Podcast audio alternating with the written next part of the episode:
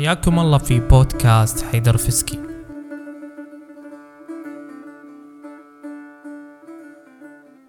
تكلمنا في المرة اللي طافت وحطينا فرشة أولية في عصور الإنسان وتاريخه وقلنا أن هذه العصور قسمت لأن الإنسان تغيرت حياته في هالفترات وذكرنا أن هذا الشيء يعيدنا إلى مفهوم السلطة الروحية المتمثلة في الشامان.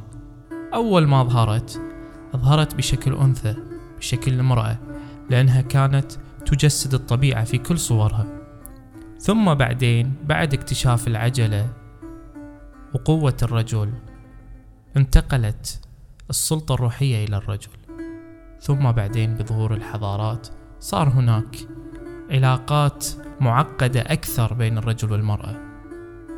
كل ما تعقدت الحضارة كل ما كانت هذه العلاقة معقدة أكثر. زين كل هذا خلينا نرجع مرة ثانية خلينا نتكلم عن مسيرة الإنسان عبر هذه العصور. علشان نفهم هذا المكون اللي نسميه إحنا الأسرة شلون صار؟ شلون نشأ عبر هذا التاريخ؟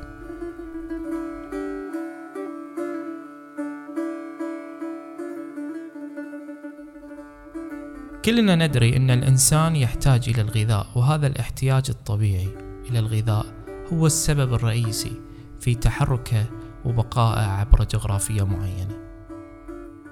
احتياجه أيضا لاستمرار النسل يوازي هذا الاحتياج. وعاش الإنسان في البداية في شكل مجموعة يمكن استوحى هذه الحياة من الكائنات اللي حوله والحيوانات الثانية لأنهم يعيشون عبر مجموعات أو يمكن لأن الظروف هي اللي خلته غصبا عليه أنه يعيش مع مجموعة علشان يحمي نفسه من الأخطار اللي ما يقدر يواجهها بروحه. يعني نقدر نقول كان يحتاج إلى ضمان أمني. وبنفس الوقت كان يحتاج إلى ضمان غذائي. وبنفس الوقت كان يوفر له استمرار النسل. هذه الأشياء الثلاثة هي اللي بنت لنا مفهوم القبيلة بشكلها البدائي في حياة الإنسان في بداية العصور. وكل ما زادت حضارة الإنسان ومدنيته. تحللت هذه القبيلة في شكل أنها تكون بذرة وجوده وبذرة تكوين المجتمع إلى شكلين مختلفين شكل سلطة أكبر نقدر نسميها الدولة واللي هي توفر الضمان الأمني والضمان الاقتصادي وشكل أصغر واللي هي الأسرة واللي هي توفر الاستقرار النفسي وبقاء الجنس. ونشأة العيال.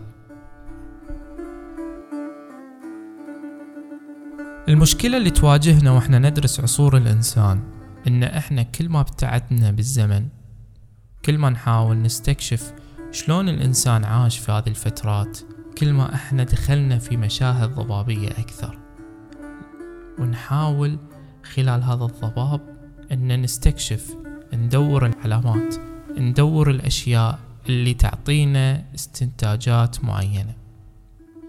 إحنا لو نشوف شلون كانت المرأة تقوم بكل الأدوار المهمة من الرعاية والعناية بالأولاد والتنشئة وغيره نقدر نستشف أن كان دور الرجل في عصور كثيرة دور هامشي جدا. ما يخرج عن كونه المسؤول عن الحمل فقط. يمكن نقدر نستشف هذا الشيء في علاقات الكائنات الثانية والحيوانات الثانية. يعني مثلا نشوفهم في فترة الخصوبة الأنثى تنتظر الاتصال بالذكر فقط من أجل حفظ النوع والذكر ما يقوم بأي شيء. كل شيء اللي تسويه هي الأنثى. هذا لو عكسناه على الحياة الإنسانية في ذيك الفترة نقدر نشوف إن كانت المرأة باتصالها بالرجل وبقاء النوع ووجود الأولاد ارتباط الأولاد بالأم أقوى بكثير من ارتباطهم بالأب. هذه في الفترات الأولى. فيعني نقدر نقول أن ارتباط الأولاد بالقبيلة التي تنتمي إليها أمهم أقوى بكثير من ارتباطهم بالقبيلة التي ينتمي لها والدهم. أو أساسا نقدر نقول أن العلاقة بين الأولاد والأب علاقة هشة ضعيفة وقد تكون معدومة في كثير من الأحيان وهذا يخلي المرأة دورها مهم جدا ومحوري في حياة القبيلة ليش؟ مو بس لأنها تنجب الأولاد وتبقي النوع لا لأنها أيضا تعتبر حلقة وصل في ميراث القبيلة. وهذا يعطينا صورة مقربة جدا إلى أصغر مكون في المجتمع الإنساني من ذيك الفترة واللي هي تتحدد في الأم وعيالها. عاد يقولون الأم وعيالها عادة ما تعيش في كنف إخوانها وخواتها وأهلها فيعني نقدر نقول إن كانت العائلة هي عائلة الأم. يعني نقدر نعتبر بهالطريقة. مو مهم الحين. المهم تعالوا خلونا نشوف هذه المرأة شلون تطور دورها في التاريخ شلون تغير. يعني لو مثلا من البداية خلنا نتكلم في فترة ما بدأ الإنسان يعيش على الصيد. كانت هذه الفترة المرأة تشارك الرجل في كل وظائفه. يعني حتى إذا نبي نقرب نقول إن ما كان في تفاوت جسدي بين الرجل والمرأة. قدرة الرجل على الجري تشابه قدرة المرأة على الجري. كانوا الاثنين بنفس القوة الجسمانية. بس وجود ثقل الولادة وثقل الأولاد هذا اللي خلى شوي يبتعد ويبدأ ضعف في جسد المرأة على تحمل الصيد. أو تحمل الجري وراء الصيد. فبدت شوية تنفصل الوظائف بين الرجل والمرأة. فممكن إن نقول إن الرجل كان يضرب في الأرض يروح يصيد بينما المرأة قاعدة تجمع الأكل تحافظ على البيت تنظف تسوي الملابس. وهذه أبسط أشكال الحياة في هذه الفترة. وهذا الشيء لو أخذيناه بجدية راح نشوفه أنه السبب الأولي والأهم في تقدم الحياة. شلون؟ لأن لما يكون الرجل في رحلة الصيد بروحه كانت المرأة تسعى لتطوير بيئتها اللي حولها. تطوير السكن تنظف ترتب تضيف أشياء. فهي اكتشفت الزراعة. ويقال إنها بالصدفة يعني رمت بعض البذور في الأرض ونبت. بس بشكل عام هي اللي قدرت تطور المجتمع الزراعي وهي اللي قدرت تطور الفنون المنزلية والديكورات وهي اللي قدرت تطبخ وتغزل وتصنع الفخار والخزف وحتى شاركت في التجارة وتبادل السلع بعد. ومثل ما المرأة طورت السكن وكل شيء حول السكن طورت حتى الرعي وطورت حتى التدجين. قدرت تدجن بعض الحيوانات. وحتى الرجل أيضا نقدر نعتبره من الحيوانات اللي دجنته وآنسته وخلتها عندها في السكن. إيه لأن في هالفترة هذه وجود الزراعة ووجود الرعي كان محطة مهمة جدا في تغيير حياة الإنسان إلى وجود مكان يسكن إليه ويستقر فيه وينتمي له. فصار عندنا مفهوم الثروة وصارت فكرة التملك وصار هذا التملك يعبر عن القوة ويعبر عن مدى استقراره في المكان. وهني صارت المرأة تخضع للرجل الأكثر استقرار والأكثر قوة والأكثر ثروة. ليش؟ علشان تورث هذه الأشياء إلى الأبناء. وهذه النقطة هي اللي كونت لنا الأعراف كونت لنا الثقافات اللي موجودة في المجتمعات.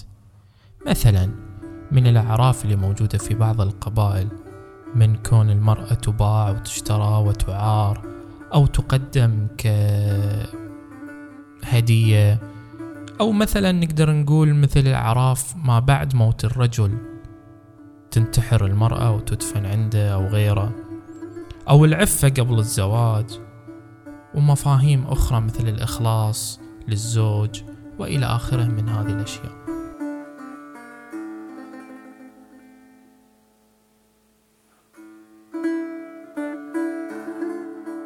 فاحتاج الإنسان من البداية أنه ينظم العلاقة بين الجنسين. واعتبر أن هذا الشيء ضروري جدا. ليش؟ لأن هذا الشيء هو مصدر كبير للنزاعات وللاعتداءات بين المجاميع.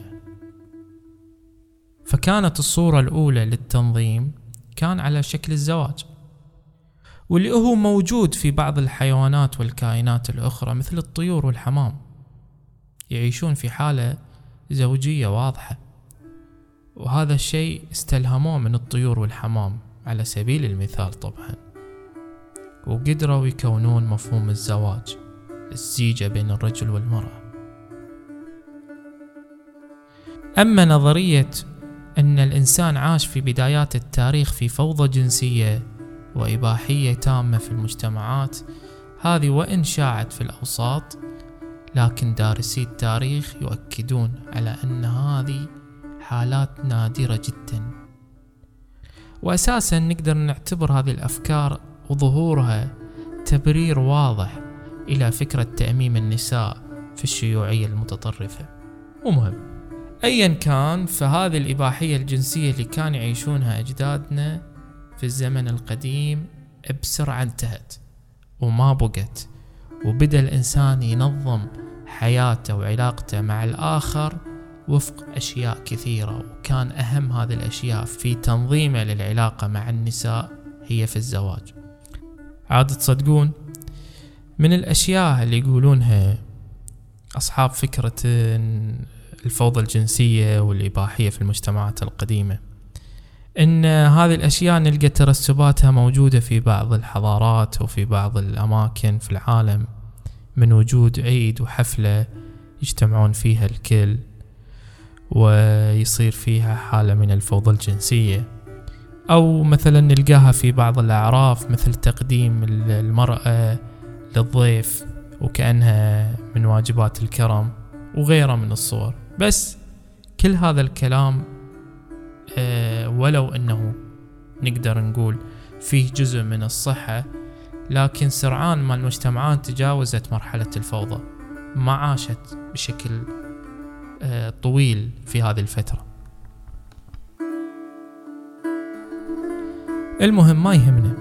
اللي يهمنا إن فكرة تنظيم العلاقة كانت عند الإنسان من بواكير حياته في العصور الأولى واتجه مدفوعا بشكل إجباري إلى تنظيم العلاقة بأنه يكون يعيل امرأة تساعده في الاهتمام بالنسل وتنشئة الأولاد. بس لحظة. شنو الشيء اللي خلى الرجل يفكر بأنه ينفرد في زواجه وعلاقته بالمرأة؟ ولد يورنت يقول لنا إن مسألة الإشباع الجنسي الجسدي مو هو الشيء الوحيد اللي بنى هذه الفكرة لأن مثل فكرة الانفراد ما تنافس أبدا فكرة الشيوعية والحرية الجنسية والفوضى ولا حتى تربية الأولاد تنافس وجود الأولاد وتربيتهم عند أمهم وأهل أمهم. فلازم في محركات اقتصادية جبرت حياة الإنسان إلى فكرة الانفراد بالمرأة في الزواج. هذه المحركات تمثلت في ملك الرجل. لما صار الرجل عنده ملك لثروة معينة زادت رغبته في تمليك هذا الملك لأبنائه. وبعد لأن الرجال كانوا أقل عدد من النساء في بعض الأحيان أو في بعض العصور بسبب أن الرجل كان يطارد الفريسة ويواجه الأخطار وهذا سبب الكثير من الموت. فإذا صارت عندنا المجتمعات عدد النساء فيها أكثر من عدد الرجال وهذا سبب مهم لفكرة تعدد الأزواج كنظام للعلاقة. فلو كانت المرأة ما تشارك مرأة أخرى في رجلها لبقيت كثير من النساء عوانس وماتوا وهم عوانس. والعزوبية في كل تاريخ الإنسان في كل تاريخه في كل المجتمعات دائما ما تكون بنظرة سلبية. دائما ما يشوفون أن الأعزب شخص غير قادر على الحياة. ما أدري ليش هذه الحالة لكن إلى اليوم سبحان الله الفكرة ما تغيرت. العازب دائما في نظر المجتمع دائما ينظر له بنظرة سلبية ودائما يفكرون في فكرة كثرة العيال والأولاد على أن هذا الشيء إيجابي. من آثار هذا الشيء في تعدد الأزواج أن الرجل صار يحب ينوع في علاقاته والمرأة أيضا تحب تشارك امرأة أخرى في زوجها لأن هذا الشيء يباعد بين حملها.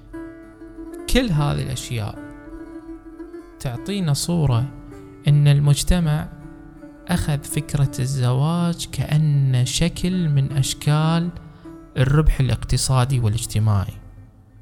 فالمجتمع اللي عنده أبناء أكثر فهو ربحان أكثر في المعادلة. وهالشيء كان له أثر إيجابي جدا في تحسين النسل البشري وبقاء الشعوب مدة أطول وتقوية الجماعات والقبائل بوجود كثرة في العدد وغيرها من المميزات. لكن هذا الكلام كان لما نقول إحنا في زمن ما كان الرجل يشتغل في الصيد. وكان هذا الشيء سبيله الوحيد لإعالة عائلته. بس لما كان حياة الزراعة والاستقرار والفترة هذه اللي صار فيها تناسب وتقارب عددي بين الجنسين. صار تعدد الزوجات يعتبر ميزة وشرف ما يناله إلا علية القوم. وصار أكو عندنا استفراد بزوجة واحدة وحياة نساء بلا زواج يعني عزوبية. أثر هذا الشيء بشكل كبير في توليد مفهوم الغيرة بين الأزواج. لأن مو من السهل يحصل الواحد على زوجة في هالفترة. مو من السهل. وإذا ظفر بوحدة فهني لازم يحافظ عليها قد ما يقدر. فنقدر نقول أن الغيرة هي صورة من صور حماية النفس وضمان حياة أكثر استقرار.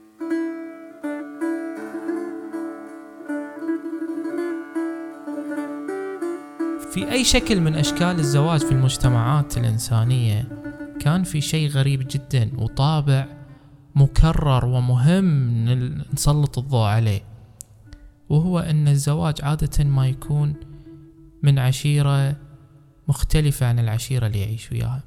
يمكن لأن هذا التصاهر يعتبرونه حلف سياسي. أو يمكن يعتبرون أن إذا انتزع واحدة من عشيرة ثانية فهذا شيء يدعو للفخر لأنه يمثل قوة ورجولة. أو يمكن ماشيين على قانون إذا ربيت عيالك بعيد عن أهل أمهم فعلاقتهم فيك وفي قبيلتك راح تكون أقوى. كانت القبائل إذا يا واحد يبي ياخذ من عندهم بنت من بناتهم كانت تجبره أنه يخدم القبيلة فترة من الزمن. هذه صورة من صور الزواج لكن مو دائما. في بعض القبائل ما ترضى إلا بأن يخطف البنت. بعض القبائل يقول لك لا ادفع لي ثمن ثروة بديلة واخذ البنت. ومن هني صارت فكرة المهور يعطونها للأبو كنوع من أجرة خدمته ونشأته للبنت هذه. وهذا الشيء عزز بشكل قوي جدا خضوع المرأة للرجل. وزاد هذا الشيء أن الأمهات كانوا يفرحون دائما بأن بناتهم أكثر مهور. وكانوا يحتقرون البنت اللي تروح من غير مهر. سبحان الله إلى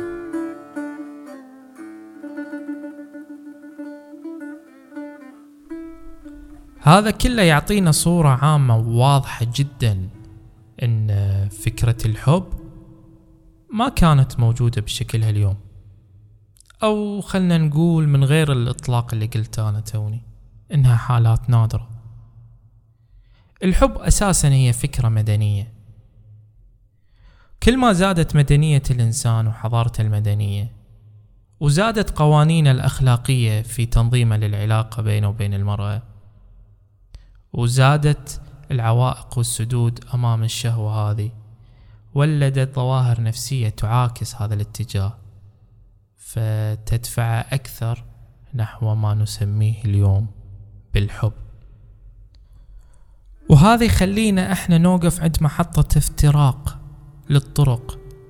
فبين إحنا نشوف الممارسة والعلاقة بين الرجل والمرأة من داخل منطقة المنفعة الاقتصادية والجسدية. هذه المفارقة اللي تعطينا الشكل البدائي للعلاقة أو حضور النفس والحالة النفسية الراغبة في العلاقة وحضور الروح فيها وحضور الشكل المقدس للعلاقة بين الرجل والمرأة. بالضبط هذه المحطة هي اللي تخلينا نوقف عندها علشان نحاول نشوف شلون الحضارات والأديان عالجت هذه الفكرة. وربت في نفوس أفراد المجتمع هذه الفكرة. وعلشان كذي راح أنا بدي في البودكاست الجاي في أسطورة قلقامش كمدخل لفهم هذه الفكرة. مشكورين على الاستماع. إذا حسيت بفايدة انشر هذا البودكاست. الله يخليك.